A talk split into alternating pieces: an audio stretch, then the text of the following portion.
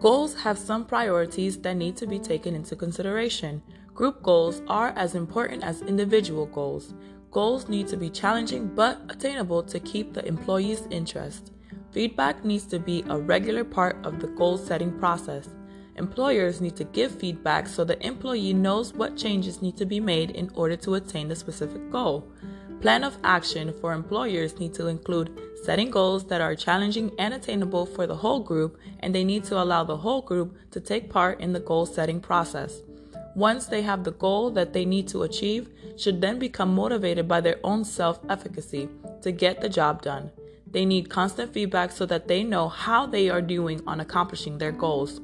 At the end of accomplishing their goals, they need to be rewarded somehow by means of money or time off, something that will keep them motivated to complete their goal. Goal setting is an important process in life that we may all practice, but requires these factors in order to be satisfied with the end results. First, you identify the objective to be accomplished. Second, you define goal difficulty. Third, clarify goal specificity. Fourth, evaluate your self goal concordance. And fifth, specify how and when performance will be measured.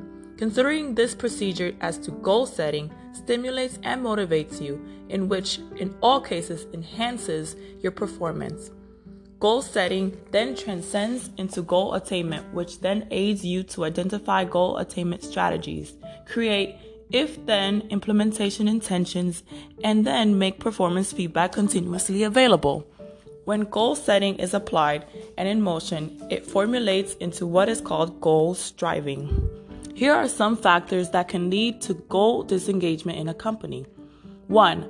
Poor management, poor leadership, which can lead to the lack of recognition or constructive feedback. 2. The lack of communication, which people are often always unaware of how well they are performing and the actual job role. Leaders that build culture of innovation can communicate effectively to all their employees. 3. Lack of training will allow people to improve their skills or earn new ones that will help them move up within the organization.